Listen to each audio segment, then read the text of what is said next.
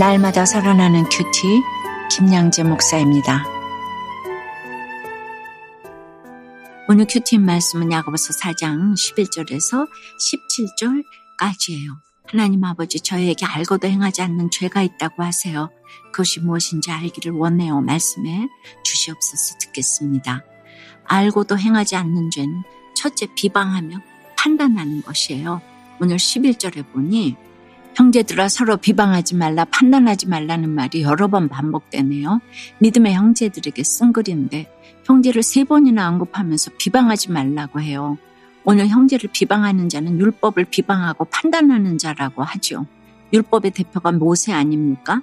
믿는 사람을 비방한 것으로 모세와 미리암 아론의 이야기를 빼놓을 수 없죠. 그들은 430년간의 노예 생활 끝에 10가지 재앙을 겪고 홍해가 갈라지는 대역사를 보았어요.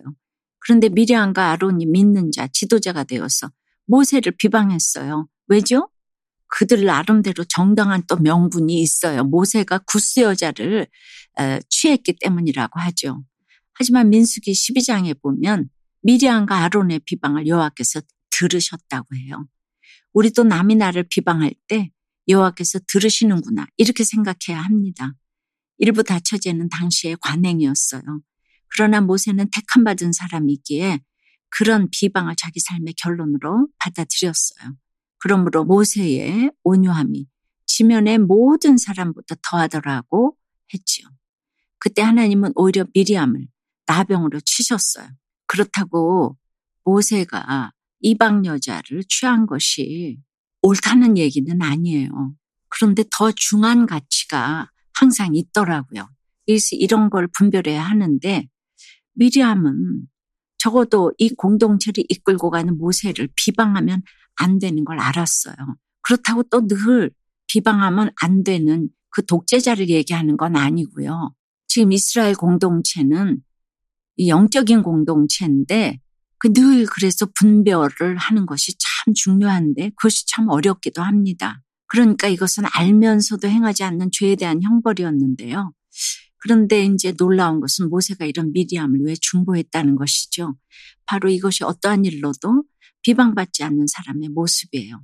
아무리 그 당시 관행이라고 해도 그래요. 모세는 하나님의 사람이고 또 하나님의 율법으로는 그것이 죄라는 것을 알기에 남이 뭐라고 해도 아, 내 삶의 결론이다. 이렇게 딱 받아들인 것이죠. 우리가 그렇습니다.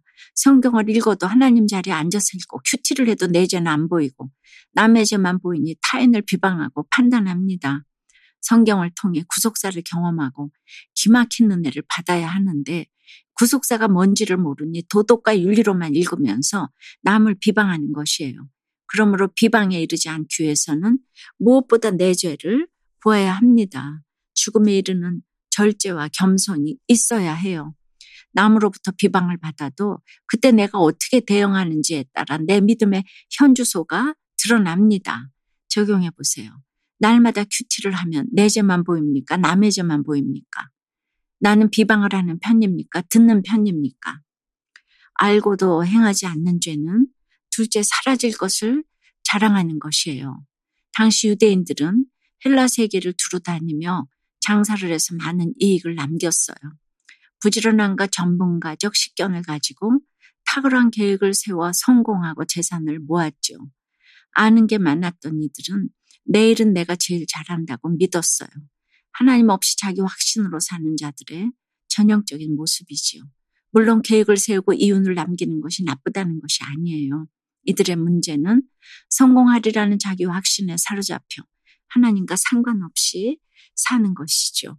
14절에 보니 너희는 잠깐 보이다가 없어지는 안개니라고 해요. 여러분 안개의 특징이 무엇이죠? 안개는 잠시 나타났다가 금세 사라지죠. 또 낮은 땅으로 내려앉기를 좋아하죠. 근본적으로 이 땅의 지혜를 좋아하는 것이에요. 자기 확신에 빠져 학벌과 명예, 돈과 자식을 자랑하며 스스로를 높이는 이도 이 안개와 다를 바 없어요. 16절에 이제도 너희가 허탄한 자랑을 하니 그러한 자랑은 다 악한 것이라고 해요. 그렇게 완전한 계획이 있는 사람들이 하는 일이 허탄한 자랑이에요. 여러분 욕하는 것보다 자랑하는 것이 더 나쁜 이유를 아세요?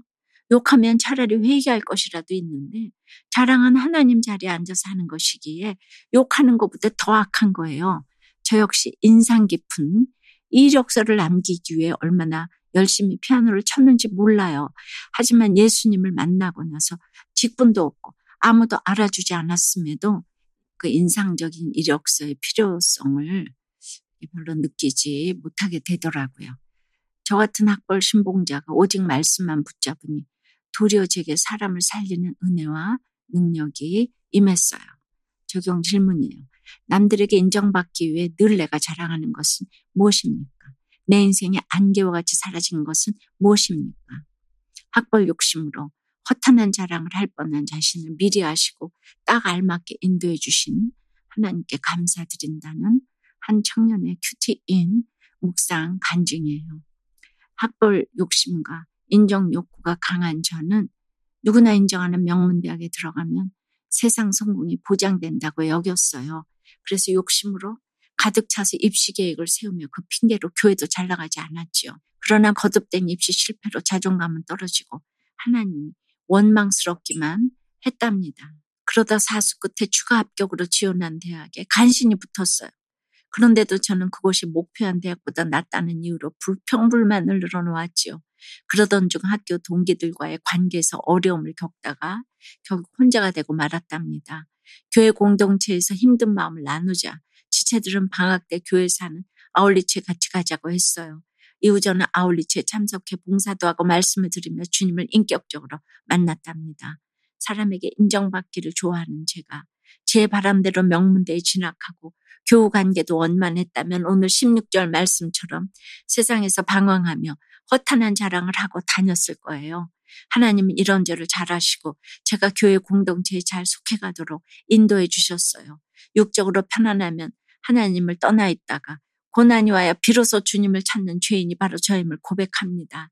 이제는 믿음의 공동체에 잘 속해가며 힘든 학교 생활도 죽게 맡기고 나가기를 소망해요. 그래도 어렸을 때부터 큐티를 시키고 그렇게 들었던 말씀으로 이렇게 돌아왔다고 생각을 합니다. 우리는 어쨌든 저쨌든 교회 나오고 예배 드리고 큐티를 꼭 해야 된다고 생각을 합니다.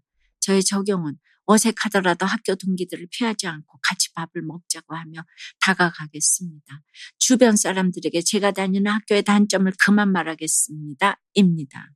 맞아요.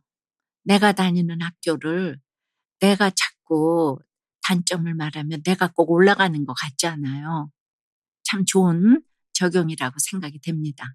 17절에 그러므로 사람이 선을 행할 줄 알고도 행하지 아니하면 죄인이라고 해요. 우리가 주님의 뜻을 알고도 행하지 않는 죄가 있다는 것입니다.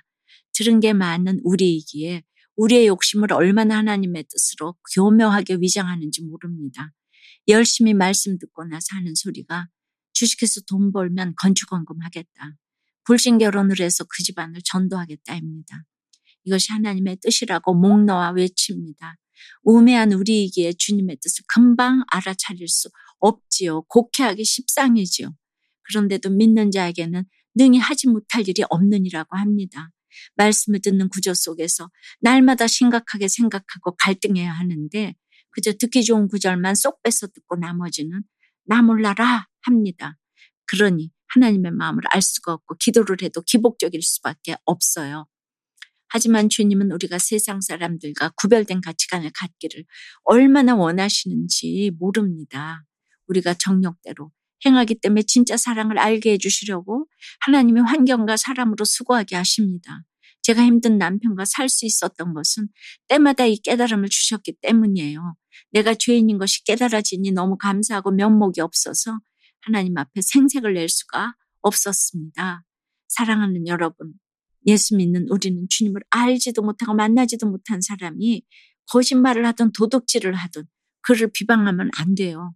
날마다 말씀을 듣고 주님을 만나면서도 그런 사람을 품지 못하는 내가 더 큰 죄인임을 알아야 해요.